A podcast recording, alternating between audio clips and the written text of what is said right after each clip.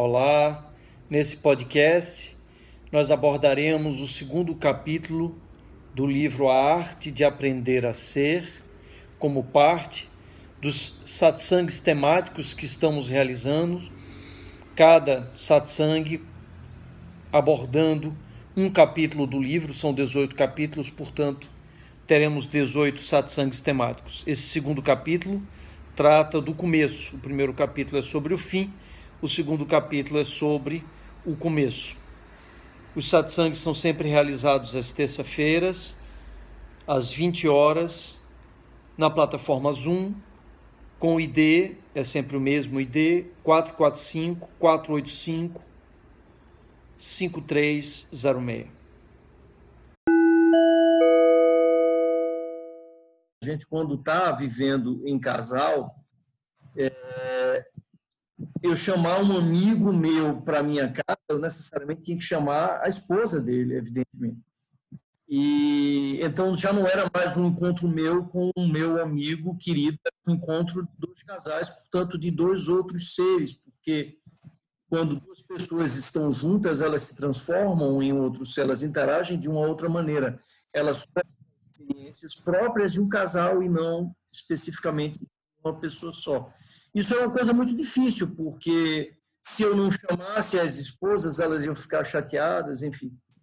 E mesmo que fossem, era muito estranho ficarmos eu e um amigo meu sozinho lá em casa, enfim. Essa era uma dinâmica que da qual eu sempre me ressenti. Mas aí o aspecto que eu acho curioso é que, assim que eu me separei, eu bolei um projeto bem interessante, que era uma ideia de convidar toda semana um amigo a jantar lá em casa. Eu perguntaria o prato preferido dele e as 20 músicas preferidas dele. E eu cozinharia o prato para ele, aprenderia a cozinhar aquele prato.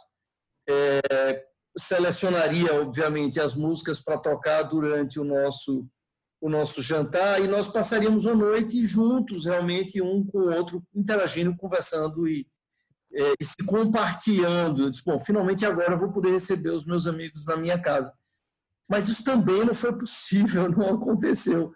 E eu achei isso muito curioso, muito interessante. E não aconteceu porque, de alguma maneira, é como a grande parte dos meus amigos já eram casados também, o fato de eu convidar eles para a minha casa, de alguma forma assustava, ou não sei explicar bem qual era a causa, mas o projeto fracassou porque eles não foram, a maior parte dos meus amigos não foram, ou porque a esposa se sentiu chateada porque eu não convidei o casal, mas na verdade era uma oportunidade de nós estarmos interagindo um com o outro e não com o casal. Enfim, eu relato isso porque foi algo que eu percebi com muita estranheza, e eu percebi naquele momento, inclusive, que quem se separou talvez já tenha sentido isso. Eu senti que a minha separação era uma ameaça, sabe? Para quem continuava casado, eu era visto como, de alguma forma, eu ameaçava a estabilidade de quem estava casado. E isso traz uma reflexão importantíssima em relação à necessidade de nos libertarmos do nosso ego, e que é algo muito sutil, mas profundamente importante, que nós temos o nosso ego, o nosso personagem, que nós criamos ao longo da nossa existência e dentro do qual nós nos protegemos. E quando nós nos relacionamos com a outra pessoa, é muito comum nós construirmos um ego comum, ou seja, nós temos o nosso próprio casulo, e quando o nosso casulo se junta com outro casulo, nós tecemos um casulo à nossa volta e ficamos duplamente aprisionados no nosso próprio ego e aprisionados num relacionamento que nós passamos a ver como uma muralha de proteção, ou seja, agora sou eu e essa pessoa contra o resto do mundo. Então, sem nos darmos conta que nós estamos duplamente nos afastando dos outros seres, nos desconectando dos outros seres, dificultando ainda mais a nossa capacidade de perceber os outros seres como parte de quem somos. E óbvio que eu não quero aqui de nenhuma forma generalizar de nenhuma maneira, obviamente, se são 7 bilhões de seres humanos, há 7 bilhões de relacionamentos no mundo. Então, cada um é um relacionamento em si mesmo. Mas essa é uma reflexão que eu acho importante, sabe? A gente compartilhar esse encasulamento que não deixa de ser um enclausuramento também nos relacionamentos que a gente constrói e que termina impedindo a gente de viver plenamente essa realidade e as oportunidades de aprendizagem que essa realidade traz para a gente. É interessante que esse capítulo tem o título do começo e o anterior tem o título do fim, porque qualquer coisa para começar, ela tem que terminar primeiro. Né? A gente só pode começar alguma coisa se aquilo que existia antes terminar. E a gente sempre fala da tríade no hinduísmo, né, de Brahma, de Vishnu e de Shiva, que são os três principais deuses dessa tríade. E Brahma seria o deus que criou o universo, que recria o universo ciclicamente. Vishnu é o deus mantenedor e Shiva é o deus destruidor. E, curiosamente, na Índia, nós temos muito mais adoradores de Shiva e praticamente nenhum adorador de Brahma, exatamente porque Shiva, em razão de ser aquele que destrói, mas no sentido daquele que reconstrói, daquele que renova. Então, Shiva, na verdade, é o oxigênio que traz a renovação, a mudança, a transformação e o crescimento. Mas as pessoas temem isso. Por quê? Porque nós temos um medo muito grande da mudança. Nós temos uma imensa dificuldade de lidar com a impermanência, de compreender que a vida é mudança e transformação todo o tempo. Então, esses dois capítulos juntos, eles falam disso, eles falam do que significa a vida, que é literalmente mudança e transformação. Uma das três marcas da existência no budismo, que é... Anídia, eu acabei de perceber que não estava gravando. Eu não vou poder gravar. Ah, sim, eu estou gravando. Você está gravando desde o começo? Uhum. Mas, porque você é arroz, só você pode gravar. Exatamente. Muito bem, então, uma das três marcas da existência, a Anídia, que é a impermanência, junto com a anatta, o anatman, que é a ausência da individualidade, e dukkha, que é o sofrimento inerente à vida em samsara, ou seja, viver mergulhado na ilusão da individualidade, viver essa existência através do nosso personagem, através do nosso ego e não através do nosso ser. Então, nós resistimos à mudança sem compreender que mudança é a própria existência, é a própria vida e, sobretudo, sem compreender o propósito dessa existência. E, para mim, esse é talvez um dos pontos uma das reflexões mais importantes de hoje, eu acredito, de todos os satsangs, sabe? E que, aliás, é uma das perguntas que a gente faz no começo das oficinas. O que é que vocês estão fazendo aqui? Obviamente, é uma pergunta, o que é que vocês estão fazendo aqui na oficina, mas o que é que vocês estão fazendo aqui na vida, na existência? Qual é o propósito dessa existência? E... para mim, a resposta a essa pergunta, ela é o vetor fundamental em qualquer processo de crescimento espiritual.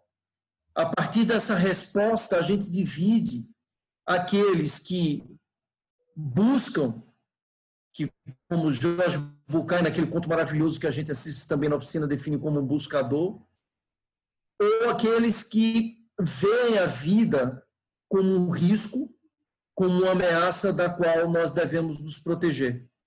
Por isso que viver é, sobretudo, um ato de coragem, de agir com o coração, como nós falamos também no satsang anterior, no último satsang.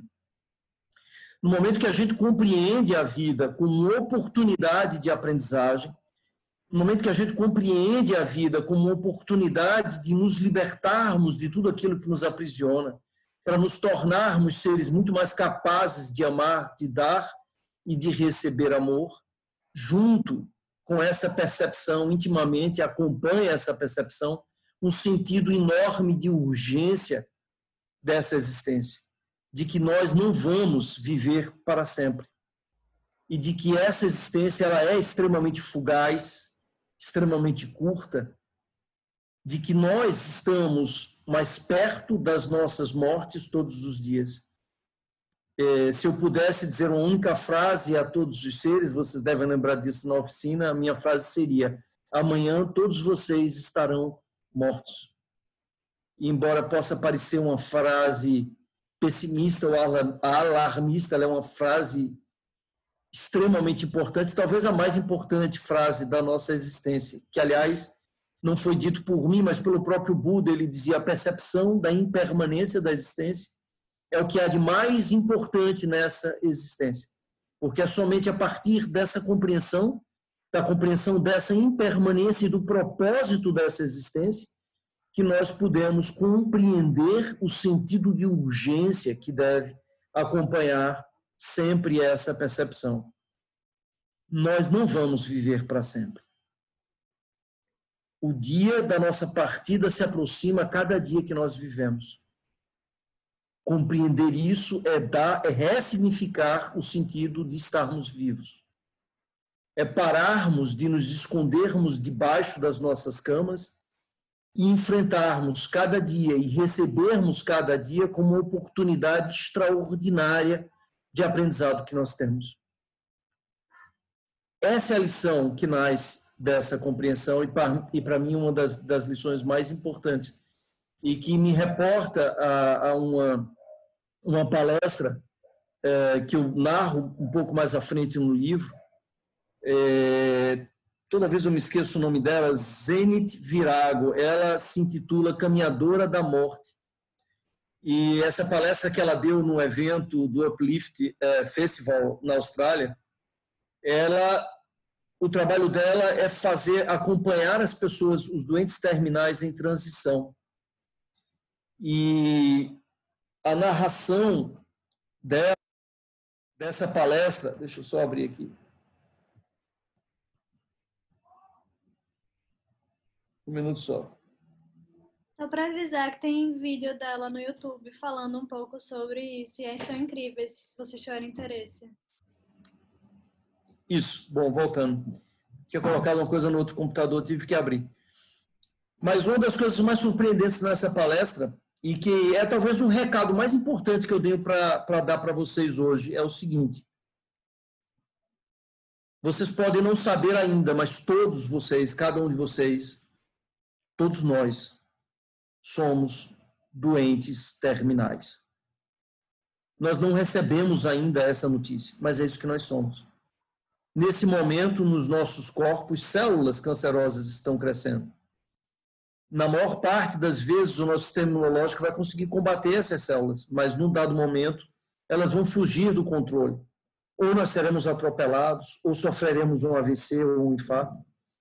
Ou seja, todos nós estamos de passagem nessa existência, que é extremamente curta e que, portanto, não deve ser desperdiçada. Não desperdicem a oportunidade extraordinária, maravilhosa, que vocês receberam de aprenderem, de se libertarem, de crescerem espiritualmente, de se tornarem mais capazes de amar, de dar e de receber amor, porque esse é o único objetivo dessa existência. É esse aprendizado, o aprendizado da libertação, o aprendizado do amor, nos tornarmos seres mais livres, mais capazes de amar. Mas nós nos esquecemos disso o tempo inteiro, porque vivemos, mais uma vez, essa existência através do nosso personagem, não através do nosso ser. Então, passamos a nossa existência nos preocupando com bobagens, com superficialidades, com propriedades, com bens sem nenhuma importância. E certamente, no momento da nossa morte, quando nós olharmos para trás, se tivermos essa chance, essa oportunidade, haveremos de nos perguntar: o que é que eu fiz com essa oportunidade que eu recebi? E era essa lição que a Caminhadora da Morte nos trazia na sua palestra, porque ela dizia que, por incrível que parecesse, diferentemente, inclusive, do que ela esperava no início do trabalho dela, na grande maioria dos pacientes terminais com quem ela havia trabalhado, ao final do processo, já muito próximo da sua morte, se sentiam profundamente agradecidos pela doença, profundamente gratos por terem sofrido uma doença terminal.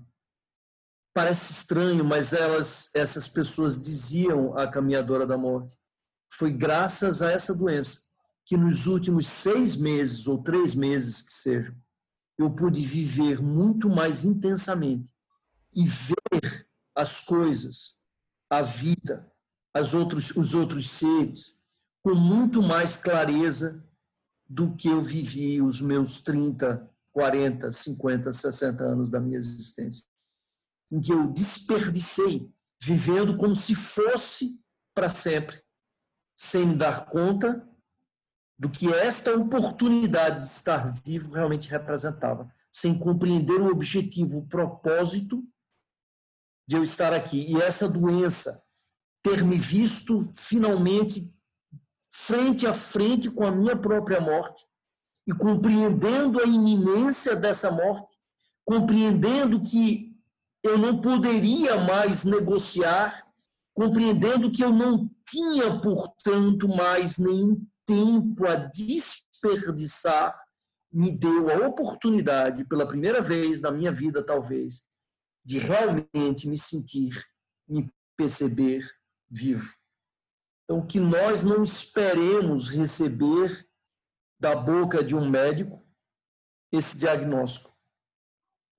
Ou, pior ainda, que esse diagnóstico não nos chegue sem que tenhamos sequer a oportunidade de escutar da boca de um médico, e que isso nos dê a oportunidade de refletir como esses doentes terminais tivemos. Que saibamos, que aprendamos a viver a nossa vida como doentes terminais que somos, compreendendo a importância extraordinária dessa oportunidade que todos nós recebemos de aprendizado e de crescimento. Tem uma frase muito legal que eu acho que a gente trabalha na oficina que diz, eu nunca consigo dizer ela exatamente da mesma maneira, mas a forma como eu anotei hoje, ela diz, por incrível que pareça, nós preferimos viver presos ao desconforto seguro de um casulo conhecido, do que voarmos livres nas amplitudes azuis de um céu que desconhecemos. É muito incrível e absurdo isso, mas é exatamente assim que nós vivemos grande parte da nossa vida, amedrontados, com medo, nos escondendo embaixo da cama, até que alguém bate e diz, ó, sai debaixo da cama porque acabou, porque chegou ao fim. E aí? O que é que cada um de nós fez dessa oportunidade que recebemos?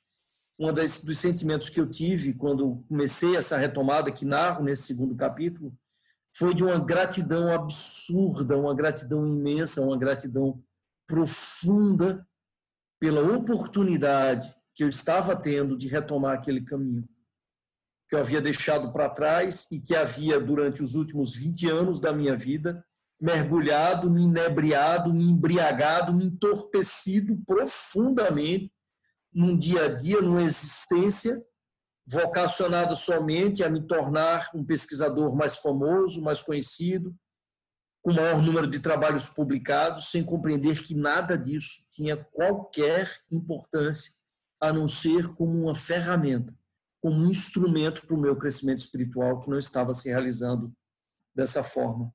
Eu vou ler um texto que escrevi certa vez para a nossa Sangha e que eu circulei no Zap, que eu acho que está no texto do livro em algum momento, mas eu acho importante para terminar essa minha fala com essa reflexão, a reflexão desse texto, cujo título diz o que estamos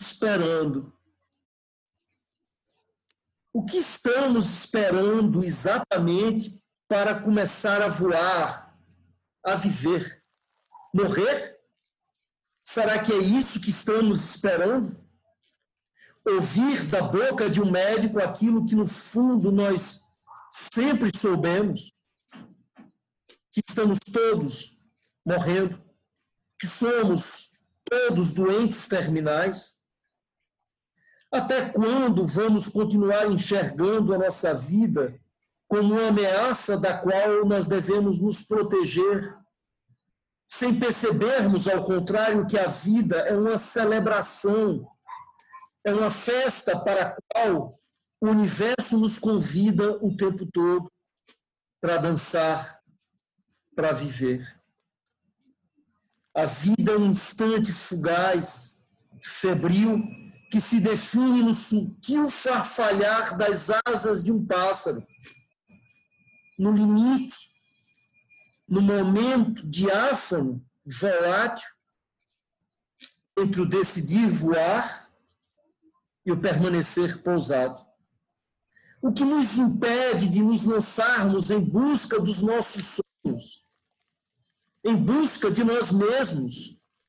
Medo. Mas medo de quê? De sofrer? De morrer? Ou de viver? Seria medo de viver, talvez. Porque não há vida sem sofrimento.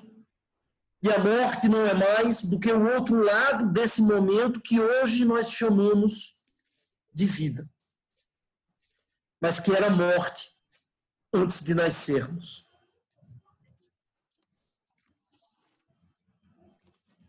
E sofrer não é mais do que as oportunidades que nós recebemos de presente para crescermos, para aprendermos, para vivermos. Então, temos medo de quê? Por medo, preferimos viver como uma lagarta presa dentro de um casulo conhecido do que voarmos como borboletas na amplidão de um céu azul que desconhecemos. As imensidões azuis nos pertencem por direito de nascença. Somos nós que abrimos mão da nossa liberdade em razão do medo que nos faz construir, tecer esse casulo dentro do qual nós nos protegemos, nos escondemos, nos privamos de viver. Coragem, meus irmãos, minhas irmãs. Precisamos ter a coragem de rompermos os nossos casulos, de subvertermos a normalidade para reverenciarmos e reafirmarmos a nossa essência sagrada. Coragem para transgredir as normas. Coragem para realizarmos plenamente a nossa natureza de aves que somos, para voarmos livres. Livres como pássaros, como borboletas. Para voarmos como águias fomos feitos, não para ciscar o chão em busca de migalhas. Todos nós trazemos o céu inteiro em nossos corações. Se rendam à imensidão azul que habita dentro de vocês, que lhes pertencem e voem, queridos irmãos e irmãs. Voem livres em busca das lonjuras inalcançáveis, dos penhascos mais distantes. Essa é a sua natureza. Para isso, vocês nasceram. Nós nascemos. Para isso nós fomos feitos. E que não nos contentemos com nada menos do que isso. Esse era o texto, foi o texto que eu escrevi e que eu acho que cabia perfeitamente nesse segundo capítulo. E estou aqui chegando nos meus 30 minutos, passando 3 minutinhos aqui dos meus 30 minutos, e eu acho que eu fico por aqui.